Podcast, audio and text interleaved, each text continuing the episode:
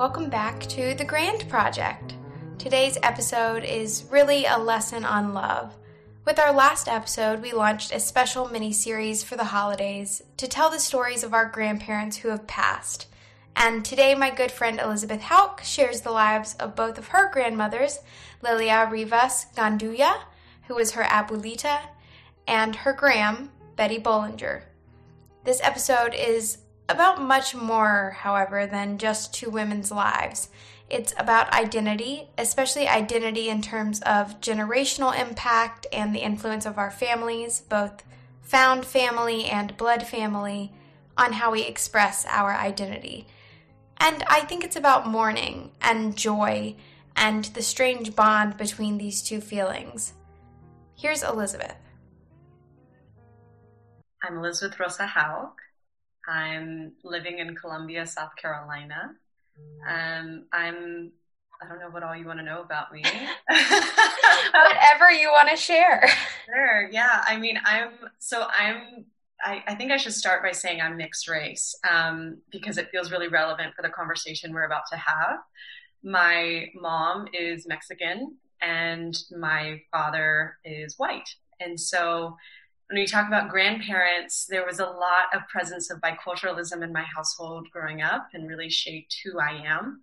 And especially when we put that in the context of being a, a newfound Southerner without roots. So it's not like I could trace back to my great anybody who lived on this land. Um, my grandmother is an immigrant from Mexico, uh, originally from the state of Oaxaca, Collantes and she lived in Acapulco and Juarez ultimately before she immigrated to the United States. And my white grandmother, my Gram, she is a kind of a product of having generational land in Huntingdon, Pennsylvania. My dad is actually, or was actually, a, a 10th generation Huntingdon, Pennsylvanian, in that very small town. You know, it's 10 generations ago that they that they immigrated from England. So there's definitely a an interest of land and what that means and, and where we grow up because I remember explaining to people all the time that, well, I'm not really from South Carolina. And now I claim it as my home, even though it's not my ancestral home. Right. That's very interesting. So, I guess before we talk a little bit about all of these years that you've taken to kind of reflect on uh, your relationship with both of them and also what you've kind of taken from both of them. Um, I want to have you just describe each of them and who they were when they were alive. Yeah, so it immediately brings such a big smile to my face to think about who they were when they were alive. I'm the last, I have no remaining grandparents at this point, and I know for this conversation we're going to be focusing on my abuelita, my Mexican grandmother, whose name was Lilia Rivas Gandulla. She just passed two years ago. It'll be two years in September. And my gram, Betty Bollinger, who passed in May of 2016, just two years, two weeks after I graduated college. And I'll start with my abuelita because I feel like I really talk about her the most to my friends, and I, I think is what even prompted this discussion. Yeah. She lived to be 86 years old and was incredibly vibrant is the first word. I think anybody who knew her would say that. She was very talkative. She would talk to people for hours and when she was bored, she would make phone calls and say, you know, really sweet things like, hola mi reina, like, and be treat you like you're the most special person in the world when she's already done that to 10 other people. We have a very large family. Um, and so saying, you know, hello, my queen. Oh, it's so good to talk to you. All this stuff. Um, very much loved, very lovable. She was, I mean, if you can even give her five feet tall, just this little loud, bossy um, person, and incredibly vibrant, and was able and was so so generous, and would, was very giving to people. She expected, I think, a lot of people too, but very giving of people of her i mean when i was younger she would take you back in this room where she had all these shirts that were folded up all these mexican shirts with you know if people are familiar like the embroidery the very traditional mexican shirts and mm. t-shirts of her she'd go and she had boxes of jewelry Um, I think it was very important for her who kind of came into having wealth or some money, right? Breaking breaking the generational poverty cycle. Mm. Um, all of her things were who she was, and she was very much willing to share them with people. Um, you can never get her to sit down, very chatty, always, you know, bebopping around, always had some some agenda, something to say to somebody, um, but had a love a lot of love in her heart. Um, she was a very spiritual person. I wouldn't say religious, but she would spend the first two hours of her day praying wow. for everyone in her family before she would even get up out of the bed. And she, I mean, absolutely this colorful person. Um, and I remember listening to like mariachi music so loud in the house and like it was just it was just loud, you know, there was lots of sound always.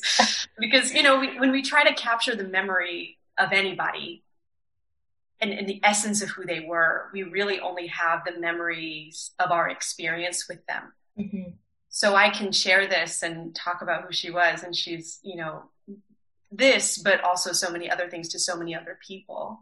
Having had nine children, having nine children of her own, um, two who died when they were very, very young. So actually 11 total, but nine um, total um, now who I consider my, my aunts and uncles. And, you know, 22 first, uh, first cousins of mine, 17, now about to be 19 uh, great grandchildren that she had. So I mean, big family, just just in her direct line. Mm-hmm. Um, and that was really important to her. My gram, um, she was just this also conversational. I mean, and Kitty hearing this probably is like, wow, this explains so much about you. I know, that's exactly what I'm thinking. right. I mean, I tell them myself, but also very conversational. I mean, I remember we would wake up in the morning, and even when I was very little, I, we'd wake up in the morning. I'd have my little child's coffee, you know, like milk with like a drop of coffee in it. Okay. And I'd sit around with my gram and my pap, uh, who's actually my, my step grandfather, um, and my dad. And when I would visit them up in Pennsylvania, we would just talk, which is kind of weird when you think about it. An eight year old just having these conversations. It was seldom right. like Elizabeth, go play kind of thing. It was like, no, sit with us and, and let's talk. And she was very, she didn't judge anybody. She, you know, of course, held her own opinions and she didn't pass judgment on people. She could just as easily say, that's them, that's who they are, and that's it. Um, also very loving. Also had a lot of things. I mean, I, I, think about, you know, what are what are actually the tangible items that I have remaining from either of these people, and honestly, it's not very much, which is a little ironic considering they both had so much stuff. Mm-hmm. Um, but my gram could real, she had this sharp, sharp memory. And I think that's actually my greatest loss of, of her is all the stories she would tell because I think a lot of people's grandparents and family members do this where they have lots of embarrassing stories about them. And but there were certain stories that really stuck out to her that she would always tell us, and it was as though she wanted to make sure that those stories were passed on, even though she remembered everything. And she remembered everything like it was yesterday or a week ago. I mean, it wasn't some distant memory. That's incredible. Yeah, it was very cool. So, I mean, just listening to her, and sometimes, you know, it'd be long winded. I knew I couldn't call her and it'd be any shorter than an hour, you know, but she i mean she always did. And she would talk about things going on in the world. She stayed you know she stayed aware of of world events. It wasn't like she was ever pigeonholed. I think she had this really she was very interested in in people's lives and what's going on in our world and um, and telling stories. And I, I mean, yeah, I, I know. I feel like I'm rambling, but her memory is the thing that sticks out to me because it was so sharp. And my dad had that too. So my dad passed before she did. Uh, my dad passed in 2005 and my grand passed in 2016. So there was some filling in of gaps that I think my gram had to do in terms of even telling me stories about my dad and who he was. mm. uh, because I was 11 when he passed. And I can say I didn't call her enough.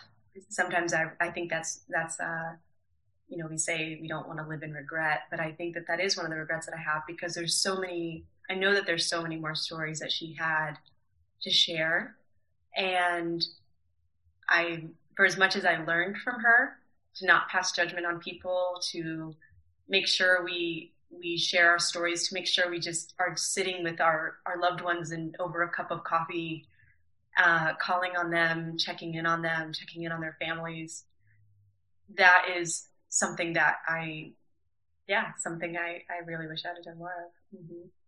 This might be putting you on the spot a little bit, but do you have a story of hers that you'd like to share or that really sticks out to you and is really indicative of the kinds of things she would tell you?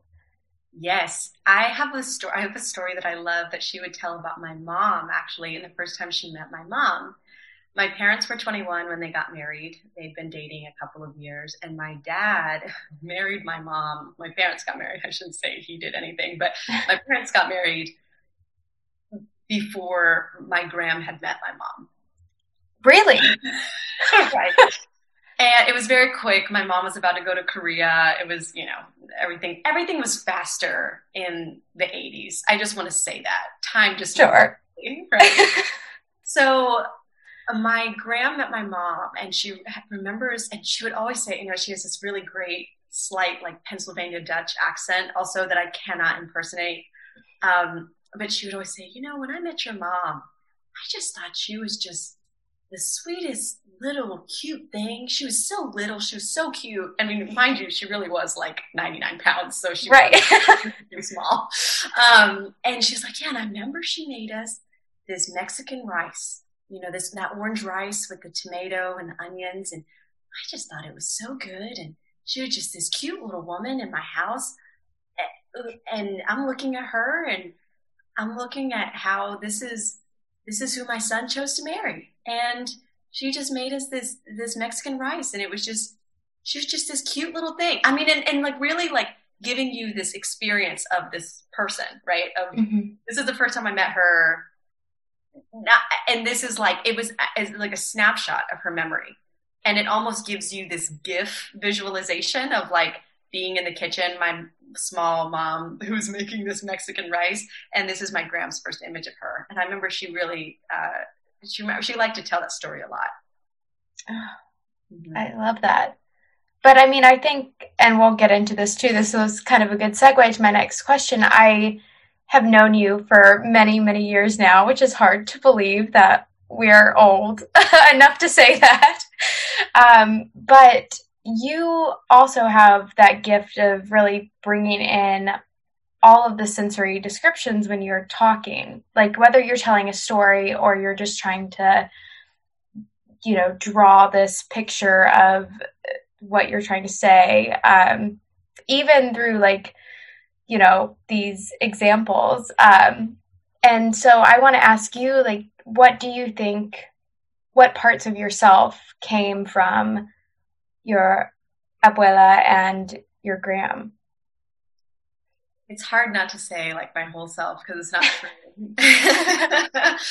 but I think that I spent so much time thinking about them and, and my, my, my abuelita in particular, because she was the last of my grandparents to pass away. And there was a sitting with who, what did these people impart to me? Who I am I? And sometimes I feel like it's actually in their passing that I learned more about them and realized, oh yeah, I'm kind of like that too for better for worse, honestly, because there's there's space for generational trauma as well wrapped up mm-hmm. into that. You know, our, our DNA changes in one generation. And so both of them endured tremendous trauma in their lifetimes because of abuse by their caregivers and or spouses. Mm.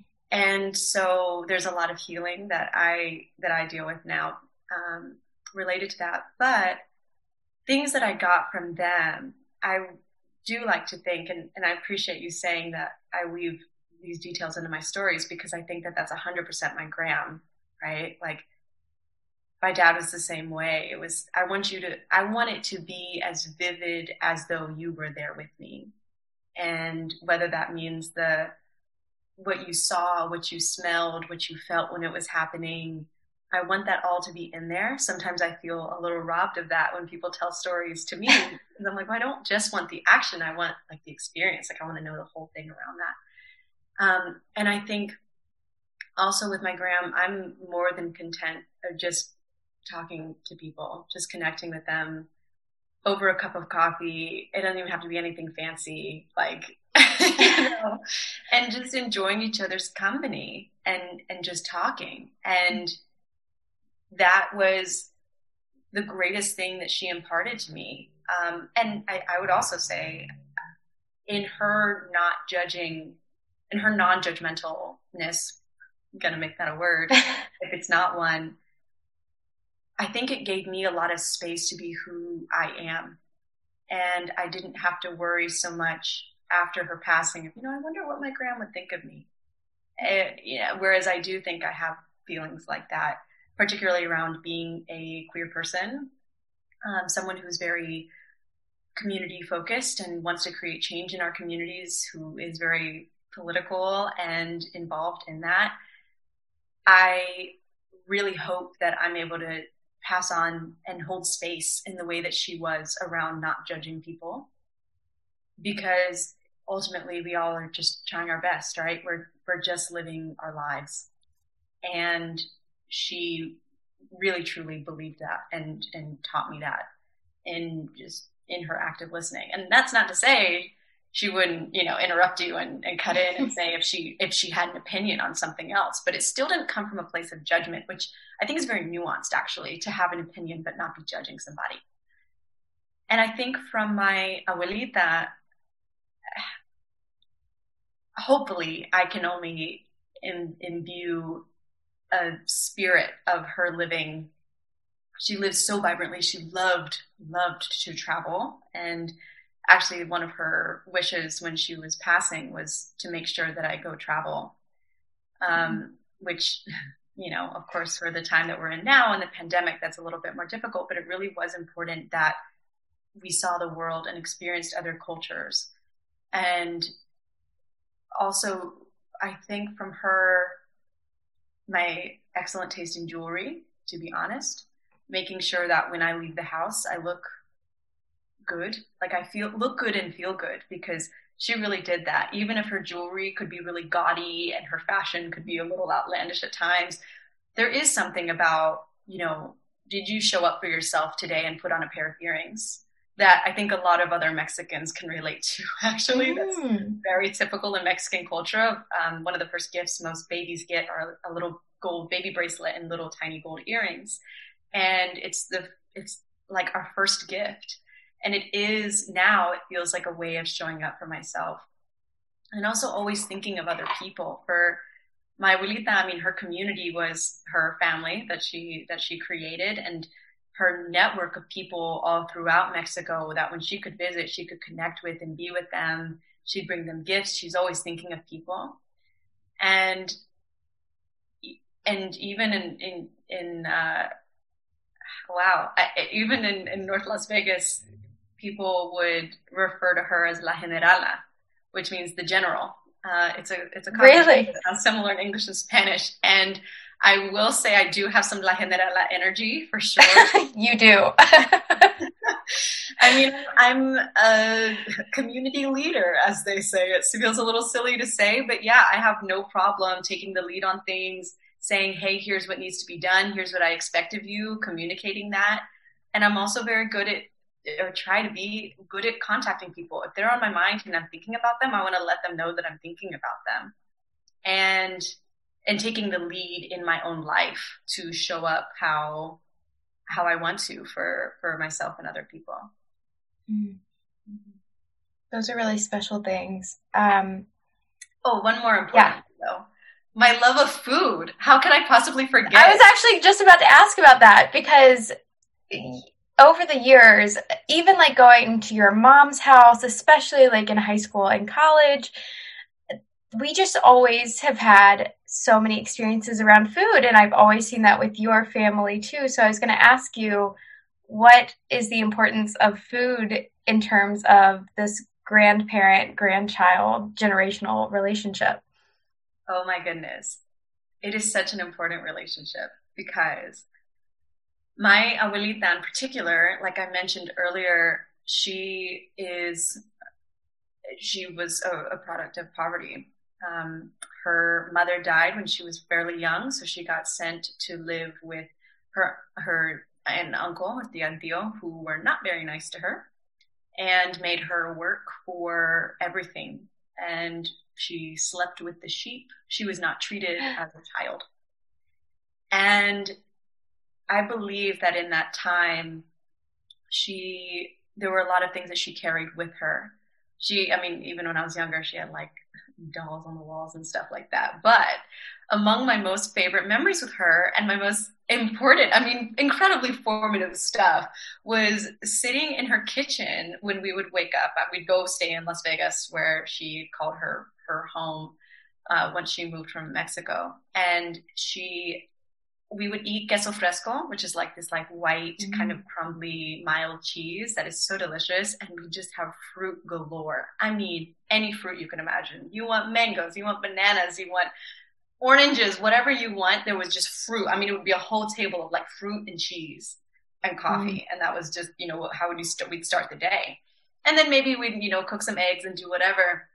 But also being in Las Vegas, that we had access to all these Mexican markets and so, I mean, it was everything was fresh, fresh, fresh, fresh. And we would also go to these buffets where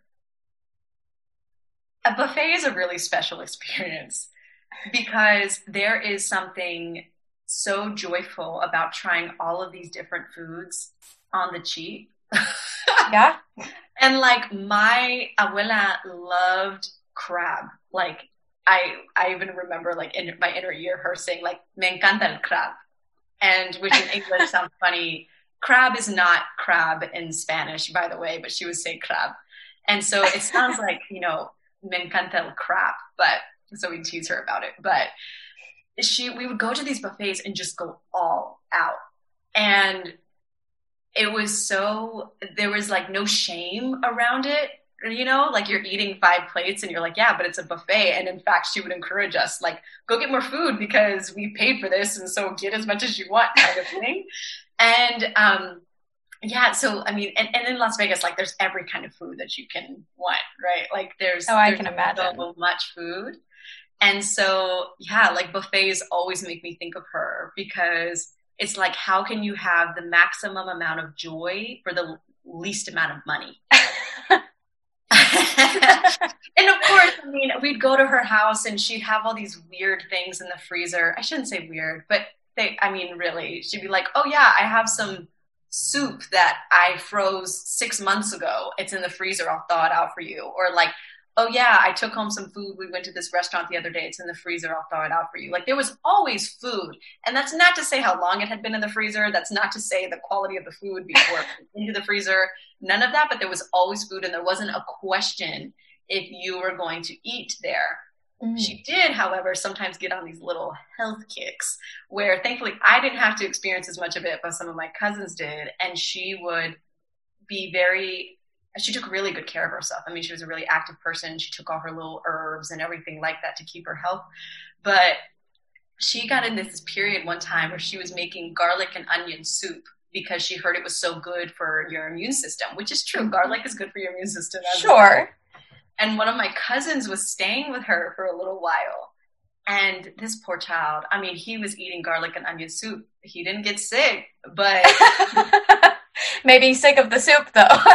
but there's other consequences, and like my tío Juan, who's the oldest of the oldest uh, son of the nine. Um, there's my tia Ana, who's older than him, and he has these jokes. I mean, my one of my first stories, because even though there was food, she wasn't a great cook, and he would talk about feeding the soup to his siblings. So he would make this huge pot of caldo, which is like broth. So, you know, with caldo, you can throw in anything. Like you can throw in the chicken bones and the whatever leftover vegetables you have and that kind of stuff and just let it simmer. It's really good for you. And my tío, though, he would talk about like he would take a sip of like a spoonful of the soup when she was watching, and then when she wasn't watching, he would throw a spoonful of the soup into his sister Anna's uh, bowl.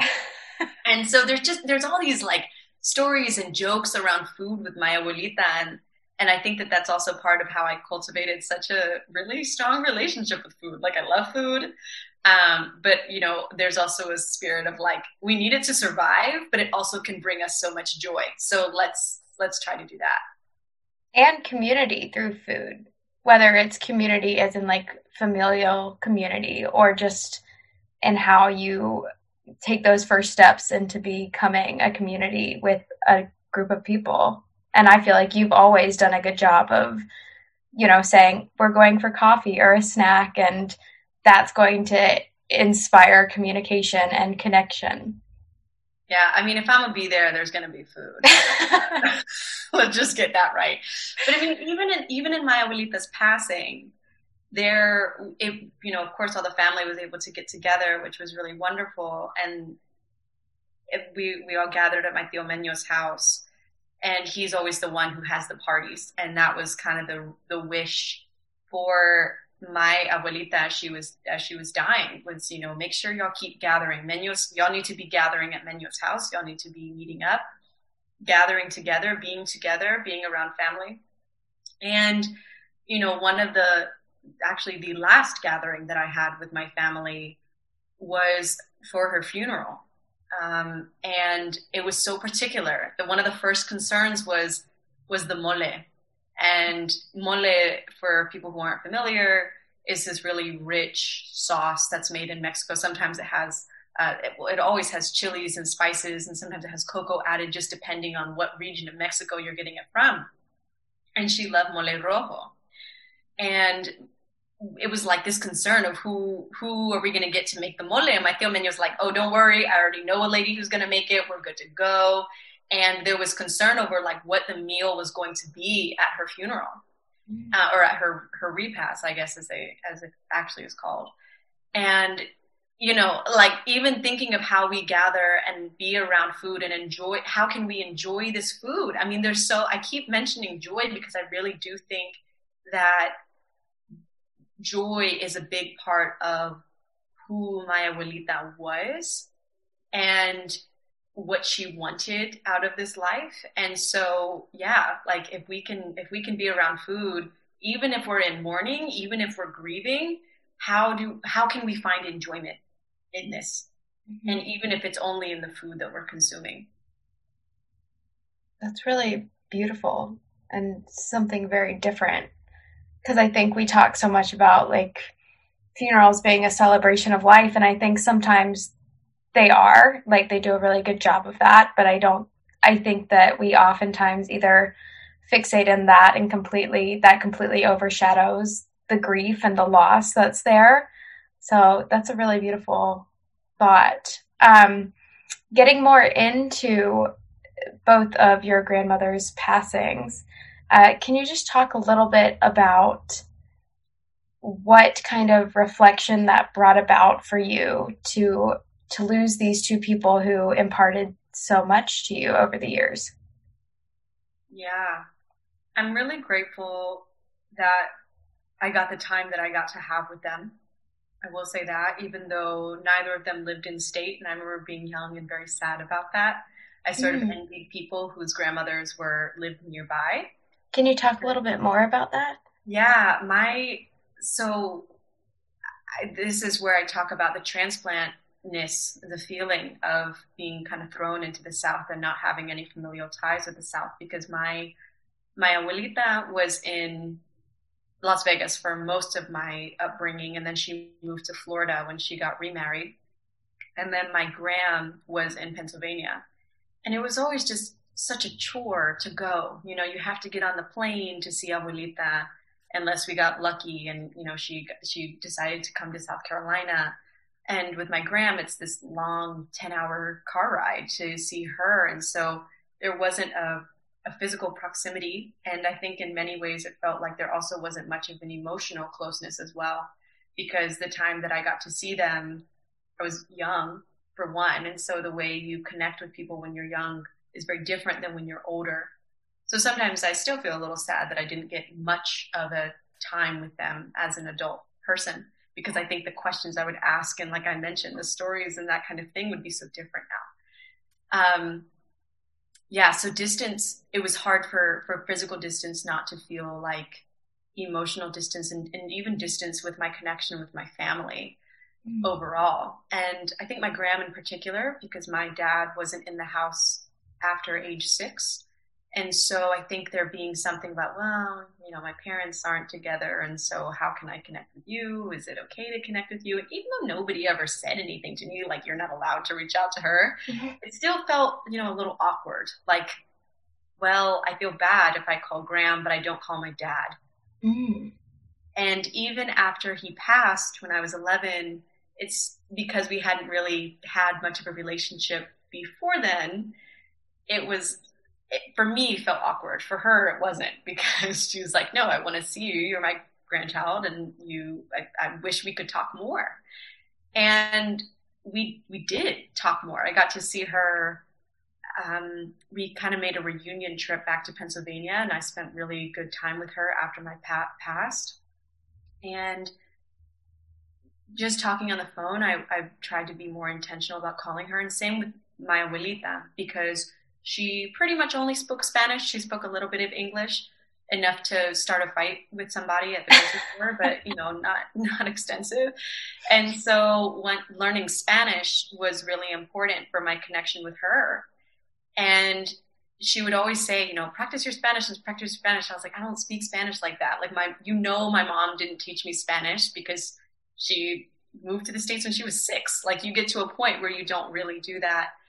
And I was, I'm fortunate that I learned enough Spanish where in the last few times that I was able to see my abuelita and anytime we would talk on the phone, we could actually have a conversation beyond like, hi, how are you? I love you. Okay, goodbye. Mm-hmm. And so I, I'm I'm grateful for that. But and so I am I do think that technology facilitated the connection between us and because physical distance it's it's just so hard even mm-hmm. you know pre-pandemic it's not like you could just hop in a car and, and go see them it wasn't an easy trip easy access right mm-hmm. yeah but as far as the you had a question before that about their passing. And I think when my gram passed, it was very shortly after my pap had passed, her second husband, and who was really more of a, I felt more of a kinship with him than with my biological grandfather. And she literally died of a broken heart. She passed in her sleep. It's not like she was sick and painless. And leading up to his leading up to his passing, he'd been sick for years. He'd had cancer among other health issues, and she didn't really have any. But I do think that that was that was her greatest love, and in his passing, I think that she lost um, I think she lost a lot of joy in her life, and I think she lost a lot of.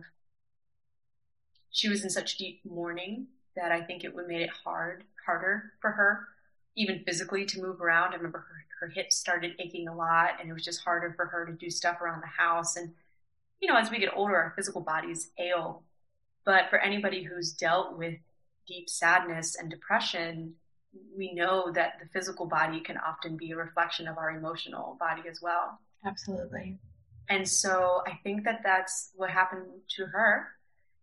And it was, eh, you know, and, and I did have the opportunity. She got to come down to my graduation, which was a big deal because she was concerned about her physical health at that time and like if she would be able to like walk when she got here and that mm-hmm. kind of stuff. And my brother, who was in DC, was able to go scoop her up from Pennsylvania, and then they came down here, and she got to be here. So in some ways it feels like it was a um, like a last hurrah in a way that we got to have that time together and this was really felt like a closing out of my relationship with my dad's family, even though I still had an uncle who was still living, um, my dad's half brother. It was still different because the things that connected me, the people that connected me to Pennsylvania, which was this really ancestral land, right? Like that we we our family had been there for for a while and it felt like there's not as much reason to go back. So that was hard to kind of sit with that and realize I'm part of a dying breed, honestly. And with my abuelita, in her passing, she was sick. She has COPD. And she, you know, we saw, we saw that deterioration and it was fairly quick. I mean, she was going to the gym every day and swimming and doing other things and living actively. And then, you know, this, this coughing. And then it started to be that there were more tough days than, than not. And, you know, at the end, she wasn't able to do much more than like go to the bathroom and then go right back to bed because it took so much oxygen for her. Mm. And in her passing, there was a very different sense of peace. Like I mentioned, uh, the April before she passed in that the following September, we got to spend a lot of time together because she had to sit down.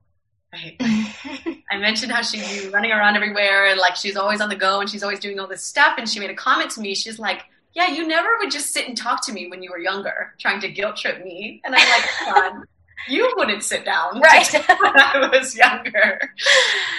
So, you know, I'm fortunate that my my Spanish was good enough and we were able to sit and because she had to. And so we, we would look at old pictures and say, hey, who was this and when was this and tell me more about this. And like her memory is very much was very much colored by her emotional experience Mm-hmm. Whereas I think, you know, I mentioned my Gram's memory and, and hers was very sharp and like as true to fact as it could be. But my, my, well, I was, the details would change sometimes, sometimes you know, and it just depended on how, on however she felt that day or however she felt about the situation that day. But I'm really grateful for that time that we got to have together because when it came to September, I impulsively bought a ticket down to Florida where she was in hospice and I just had this feeling, and, and my mom, weirdly enough, she had this feeling. She was like, "It's going to be September 6th." Like she knew. Wow. And she was like, oh, "Yeah, it's going to be." She was like, "In like September 6th, just kept coming to mind for her, and it and it was."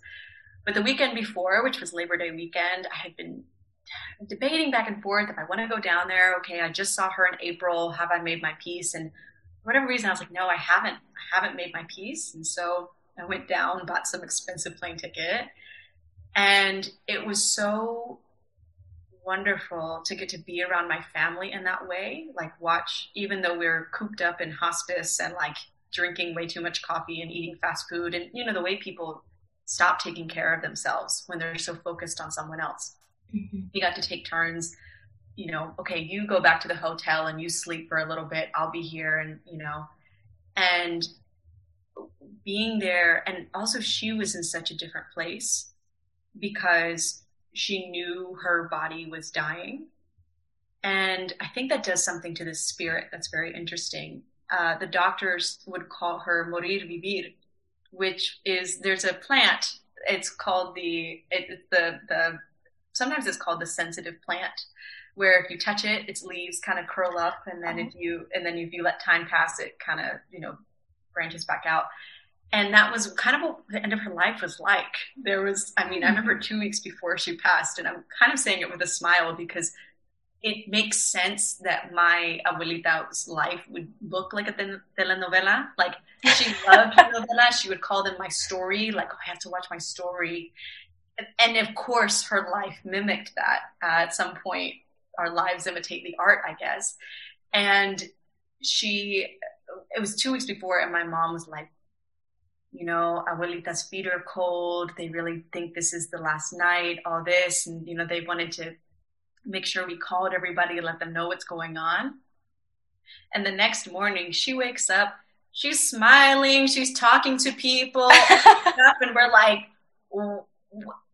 didn't you didn't they say like the doctors were very confident that she was going to die last night what is happening and it was like that all at, all at the end so it in looking at how do we again like how do we find these difficult times and still get some humor out of it you know? Like and not even in the most morbid of sense but like what is is there anything we can smile about in this? Is there anything we can laugh about in this? And, and my my abuelita while she wasn't very funny like a jokester mm-hmm. she laughed a lot. And i remember that like she had this very like loud distinct laugh and whether or not it was real or fake who knows but she she really did laugh a lot and so I often think of that as like one of my favorite memories of her mm-hmm. is is hearing her laugh because it kind of had this slight like rasp to it. Like it was just it was just loud and boisterous. And like, okay, can can is there something to laugh about in this? Like even in the difficulty, even in the grief, can we laugh, take a moment to laugh that like this moriviví thing happened? Can we take a moment to laugh that my my abuela, like as she lay dying, she uh, started saying, Rosa, Rosa, like very softly, which is my mom's name. And everyone's like, oh my God, oh my God, go get, go get Rosa, you know? And they're running through hospice trying to get her. And then my mom comes and she's like, you know, like, see, mommy, like, yes, mom, what do you need? And she's like, no, La Rosa. And she's pointing to pink Pedialyte because in Spanish, Rosa is pink.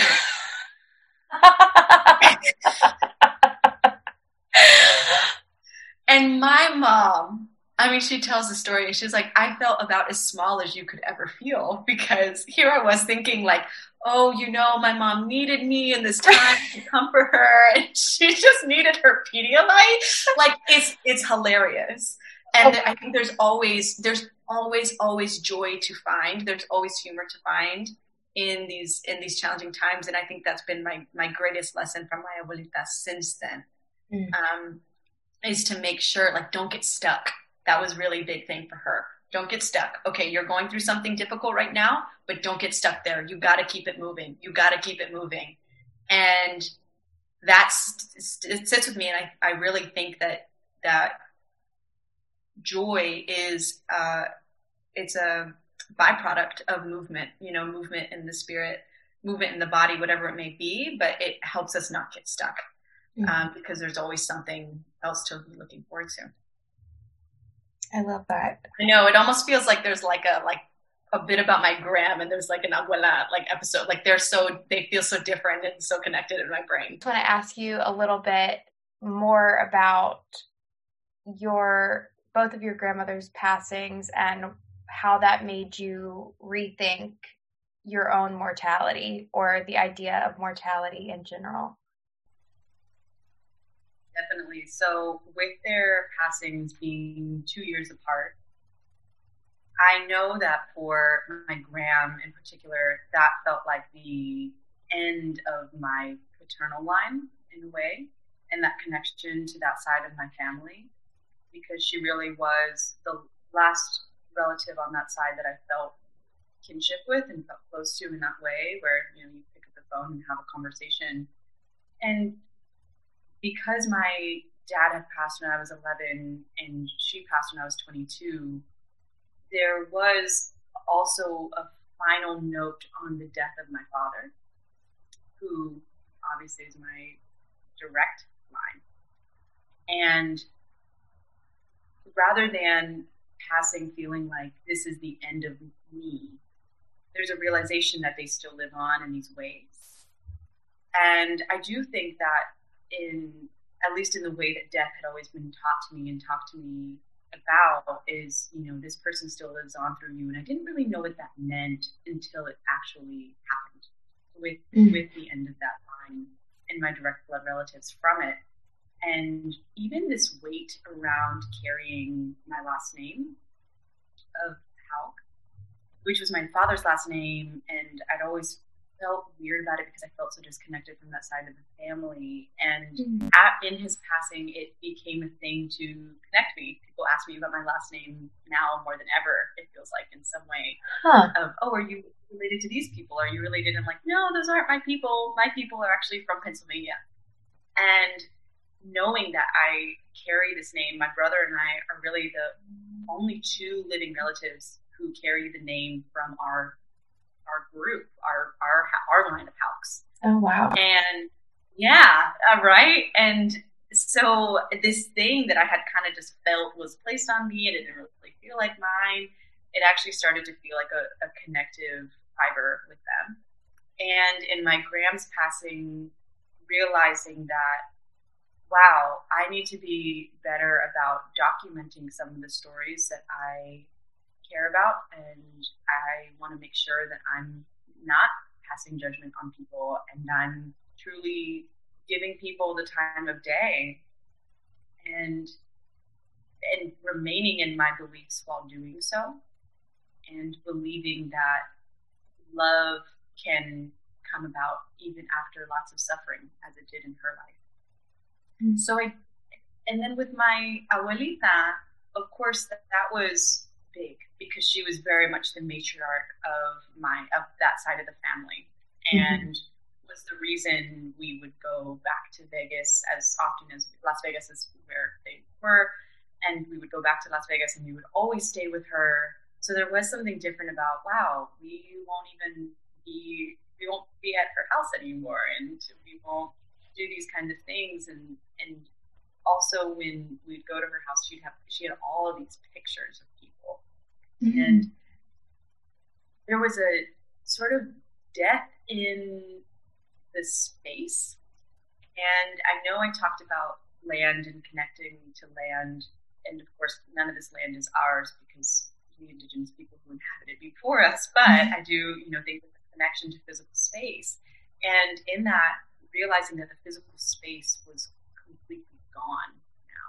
Mm-hmm. Um, my uncle ended up moving in there, but, but of course they changed the decor. They don't have all the all the family photos, all the you know all the everything that was in there too. So it felt like an, an ending of a, a connection to to her. Mm-hmm. Um, because so much of my connection with her was in that physical space and I'm thinking about it now, and I'm, I'm sorry I'm a little slow to speech because I am thinking around my own mortality. I mean, I felt really deeply connected with her at the end. Like I'd mentioned, we'd spent time actually talking in a way that we never had. And up into her passing, even seeing her journey into death, I remember her her voice really changed, in part because of the COPD, but also because of the the what she was saying was so different. There was what do you mean? It was like prayers for the rest of our life is the mm. best way to describe it. She really wanted us to travel, like I mentioned. She really wanted to make sure that I got my mom out of the house. That was one of her big things. Uh, my mom deals with mental health stuff, and so she really wanted to make sure that I continued to get my mom out of the house. She wanted me to be safe. She wanted to make sure that I found love, which the tone of that was different because all my growing up, she would always ask me, you know, who's your boyfriend or are these kinds of things. And she stopped making it about that. She didn't know that I was queer in her lifetime, but it was really different to hear, you know, I hope you, I hope you find love and I hope you mm-hmm. find someone who takes care of you because that's very different than the messaging I'd received my whole life up into that. Mm-hmm. And it really did. She was in such a spiritual plane, and I think that this happens with a lot of people as they're dying, that their bodies are transitioning into death, and their spirits are transitioning into death. Um, and that, yeah, so that's that's what it felt like. It felt like like a prayer for the rest of her life. And, and her voice was just a lot softer and more like commands, like you do this, you need to do this, these things, um, as though they were somehow prophecies for the rest mm-hmm. of her life that she knew she wouldn't be present for, at least not physically. Right. Wow. Yeah. And so then in her passing, I remember the week before she passed, so that time when my my mom called me and she said, you know, tonight's the night, tonight's the end. I'd had a dream about her that I couldn't breathe. And it was like I was dreaming and I couldn't breathe. And I woke up and I immediately called my mom. And she was like, Yeah, Abuelita's not doing well. Mm-hmm. And then after she passed, I'd had a really, it was about a week after she passed. And I had a dream about her where she had come over to the family's house. We were all to be having dinner, and it was like, You're not supposed to be here, but she had a message for one of my relatives and me. And I don't know. I think that there was just a, a really deep connection with her it, through dreams and through just feelings that I would kind of get about her. Um, and mourning her because we'd take because I'd had time to mourn. I'd never had someone like that who I watched be sick, mm-hmm. and so seeing her die and her dying process was different because I think for everyone else up until her had been very sudden deaths. And so the mourning process happens before, or the mourning process happens after. Mm-hmm. And with her, I feel like the mourning process happened before. And I think there was a, an awareness of we're constantly mourning. Whether it's people who passed on or versions of ourselves who are no longer with us, or versions of people around us who are no longer with us, whether they're they've made major changes in their lives and or if they've actually physically passed on, we're always mourning. And that was something I'd never really thought about quite so vividly until her passing. Of wow, I'm actually not the same version of myself even when you were alive as I am now that you've passed. And how we how we never really take time for that, I think, as at least in, in the United States, I don't think our culture lends itself to mourning and an awareness around that. You know, we get three days of bereavement after someone passes, and anybody who's mourned anybody, which I assume is almost anybody at this point, we know that it's much longer than three days. Right. And, and it's also a linear process at all. It's a, it's a spiral more than anything. You know, we we journey along, and there's sometimes moments that almost feel like they parallel themselves, but we know that we're moving. We know that time moves onward, and so we continue on that journey of mourning, and I don't know that it ever really truly ends. And I I've been thinking about this a lot, I think over the past few months. I think probably a lot of people have just because this year especially, I feel like we've lost so much. Whether it's like feeling we've lost time or we've actually lost friends and family in one way or the other and lost parts of ourselves. But I think the other side of that is in losing something and in recognizing that you are in mourning for this thing or this person or this experience, you really you gain something too. And it's in gaining that you do become a different person than you were, were on the other side of that. And I just think that the idea of these parallel moments as we go through this spiral, as you said, is a really, it's kind of a beautiful, beautiful uh, vision of of what life is and how we travel through it. I really like that. I want to talk with you, and you and I have talked a little bit about this before, just getting into deep conversation. I feel like you are one of my friends who we call for a chat uh, just to catch up, and we always end up having conversations that are, for me at least, so enlightening. And we have for years, and I think that's so special. Um, so I want to talk a little bit about the idea of family and and why especially in in American culture and really I feel like in in Mexican culture and other cultures we put such an emphasis on this idea of being connected through blood or even marriage and and how love is incorporated into the idea of family. Wow, I could write novels on that. Um, and there are people who have written novels on that. Right? I think that we put so much emphasis on blood family. And not that that's bad or good, it just is, you know. But I do think that, particularly as a queer person, I was so in love with the idea of a chosen family. Mm-hmm. And knowing that there were people like me who didn't feel connected to their families for one reason or another, or couldn't be connected to their families for one reason or another. In in and and one of those reasons being who they chose to love. And it felt so ironic to me all while I was growing up because my abuelita in particular was uh, not accepting of queer people. And that's part of why I didn't come out to her in my lifetime, and or in her lifetime rather. And there was an there was an irony of I love this person, so you won't love me. Mm-hmm. And knowing that there are people in this world who don't feel that way. So it was really hard to journey through why my blood family would be the family who doesn't accept me for all that I am.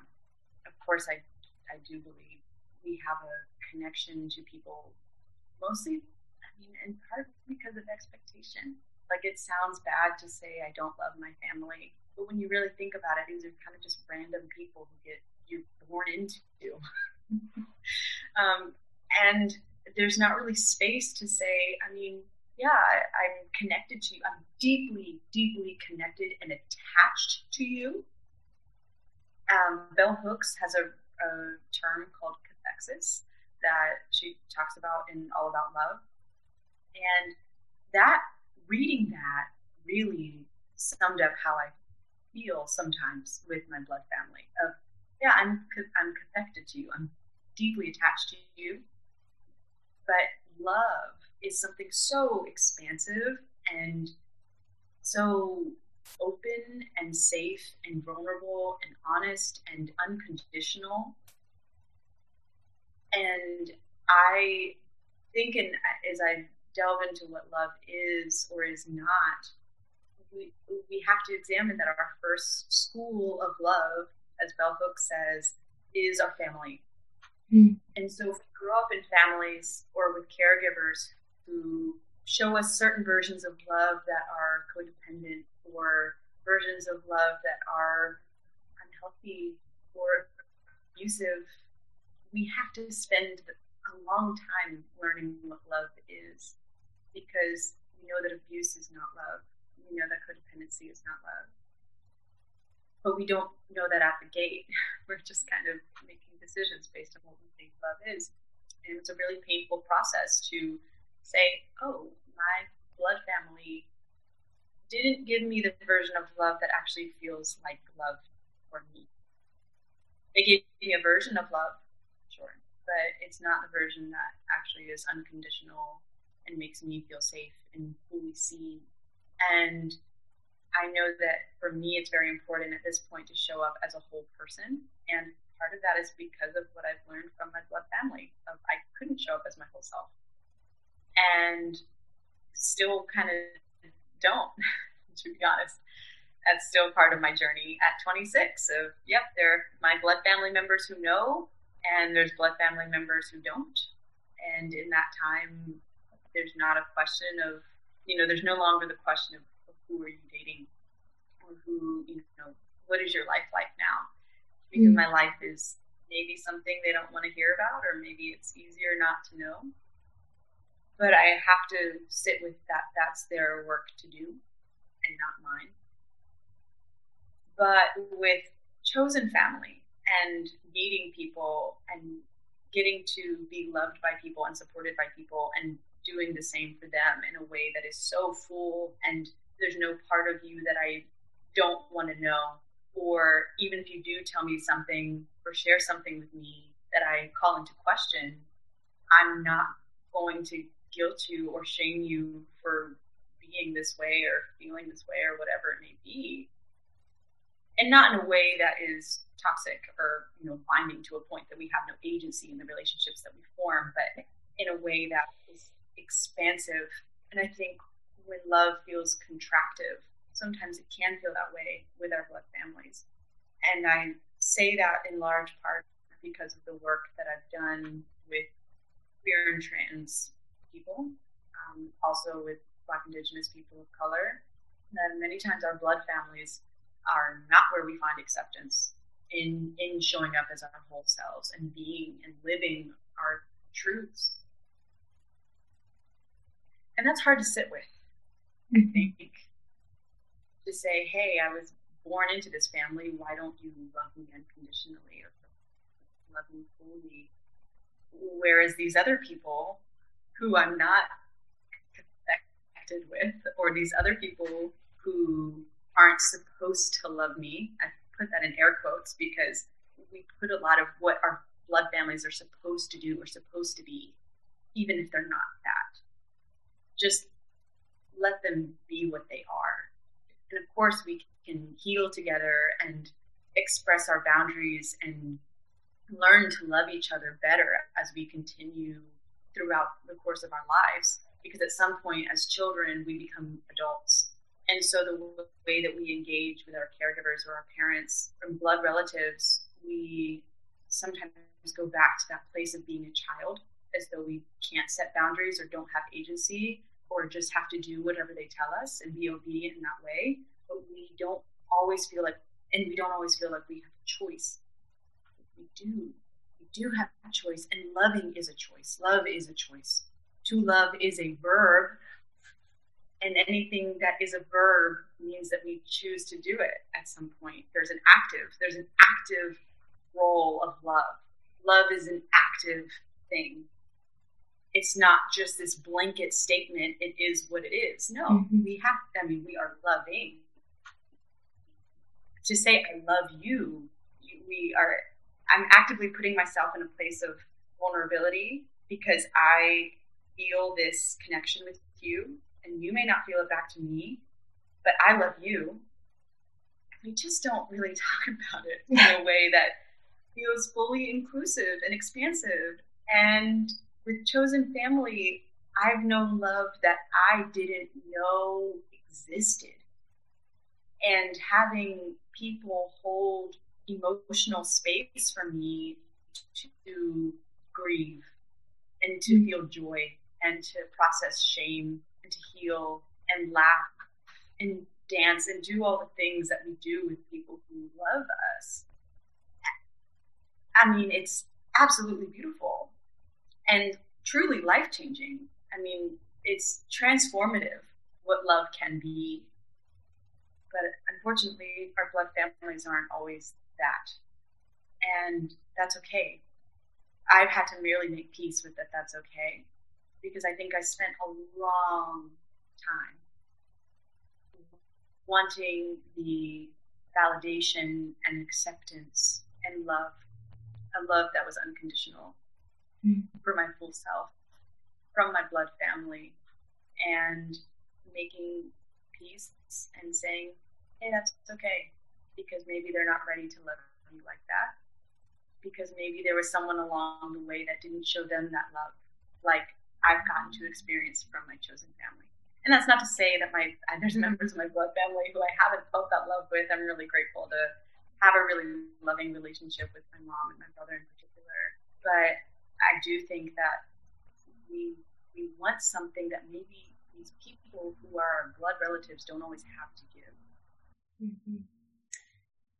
And in talking to some other people about their grandparents and like the connection between generations in a family. You know, one thing that comes up that I think a lot of people would identify as like part of that relationship is the passing on of wisdom. And I think that comes both from the lived experiences of our elders, but also from the things that we see or don't see from them that we want to carry on as we age and as we start families of our own, whether they be chosen families or we start having kids and grandkids and that sort of thing. And I think that's really what you said is really important and for everybody to hear. Not because it is so much about thinking about how we treat other people and other people who might look at us as part of their found family or you know other members of our actual blood family too. I think that's really beautiful. The last question i have for you um, i guess not that we want to have any regrets but i just wonder if you could either ask a question of your abuelita or your gram or talk with them about anything, what what would that last conversation be?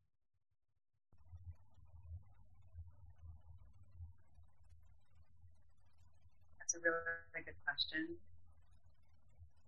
I think the question I would have is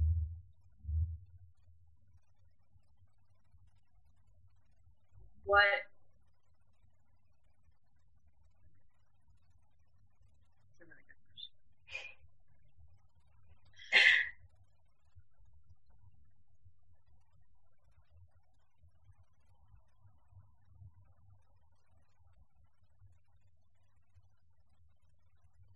all this talk about love really is what the question is around and is who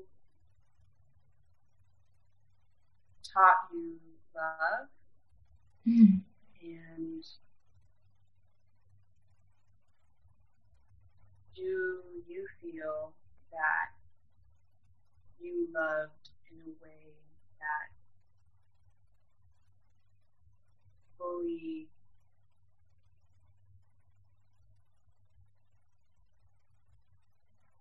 fully embodied what you wanted love to be.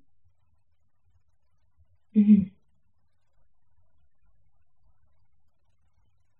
It's a really hard question, Kitty. Like I'm really, I'm, I'm that because um, I think in my in my grieving processes, you know, having to grieve my dad at 11, I remember always like writing letters to him, being like, "Here's what's going on in my life. Like, what's you know, not like mm. what's going on with you, yeah. um, I mean, I very much believe, like, you know, we go into the ground and that's kind of the end of the story. And, um, but I remember writing letters and he came to dreams and me uh, came to dreams a lot with me. And I feel like I learned so much about him and his passing. And I know that we're talking about grandmothers, but um, I think our, our paternal relationships, like our paternal, our, um, I guess, blood relationships with our parents are important and they're kind of the step to that grandparent. Mm-hmm. So, in processing the death of grandparents is also processing the mortality of our parents. And I think it is different to have a, a situation where my dad died before my grand, And with my abuelita passing, there is an increased awareness of my mom is next. Mm. That grief, I don't know what that process will be like. But with my dad, I remember writing letters and really just asking him, like, why did you do what you did? Um, because he was physically and emotionally abusive. And just didn't understand, like, why would you do that? And in really deep meditations, I realized like, oh, it's because you didn't really know what love was. And so I think that I have that question of, of my, my gram and my abuelita because I want to know for, for these people who experienced a lot of hardship when they came to love. My gram had been abused by her first husband, and my abuelita had been emotionally and who knows about physically abused when she was a young child and took a lot of people's. I don't know if I can curse on this, but I mean, she, for as much as she was La Generala, she also really took a lot from people that she shouldn't have. And I really mm-hmm. want to understand why did she think that she owed people that? Why did she owe people who didn't love her? And what part of her receiving that deformed version of love changed her and made her think that love looked a particular way, why love could have conditions, why her grandchild, who is queer, felt like I won't be loved if I am this way. Mm-hmm. And for my gram, I do think that their love was expansive. I mean, I, I never really felt like there were conditions, but also that was someone I wasn't as close with. So it's hmm. like, even if there weren't conditions, maybe I could have found that acceptance and validation that I wanted. And, and even so with my gram, I mean, she found love in her lifetime, like a really healthy, beautiful love with my pap. And like when I said she died of a broken heart, I mean, I really firmly believe that because the love that she felt for him was so immense that it took a physical toll on her body to lose him. And may we only know love from our families, be it blood or chosen. And I mean, love that feels good and whole and unconditional and open and safe and warm, like all the things that we want from love not this version that we get in media or this version of what we think love should be or shouldn't be. So yeah, I know that that's probably more of an explanation than you ever wanted for the question that I have for them, but I mean, it really got me thinking because I I feel like I'm doing a lot of work around what love is and who deserves love, and the answer is everyone. Mm-hmm. But my question is, why wasn't it me? Why did I sometimes feel like it wasn't me? Um, I don't know. Hmm. I kind of want to know what they would want me to ask them. Like, what I kind of want to know like, what they would want to share. you know, yeah. what question they want to be asked? Because I'm like, here I am trying to come up with a question. Well, maybe maybe this question is like too much or like too heavy. But like what I I kind of want to know like what do you want me to ask and what do you want to share? And that way I can know that. Yeah. No, I love that too because I've been thinking a lot about that with my grandmother. It's like I did start recording some of her stories before she died and you know, she seemed really willing to talk to me about her life, but then there's so much we didn't cover. And there's so much that I feel like I have not been able to ask her or my other grandparents too. Like, really just like personal human things because there's, it seems like it breaks some sort of decorum. I don't know that that's true, but internally, it just seems like it it crosses a line in some way and it's mostly it's nothing inappropriate you know on its surface but just to know truly their feelings about about deaths that they experienced and the grieving process there especially about you know for your gram losing a child losing your father and what that was like. And for my grandparents on my mom's side, you know, watching a grandchild die. And I just have a lot of things that I want to know on like a very human level. But I think it's kind of selfish too, because I really, really want, want to know for my own self like to see how other people get through these hardships.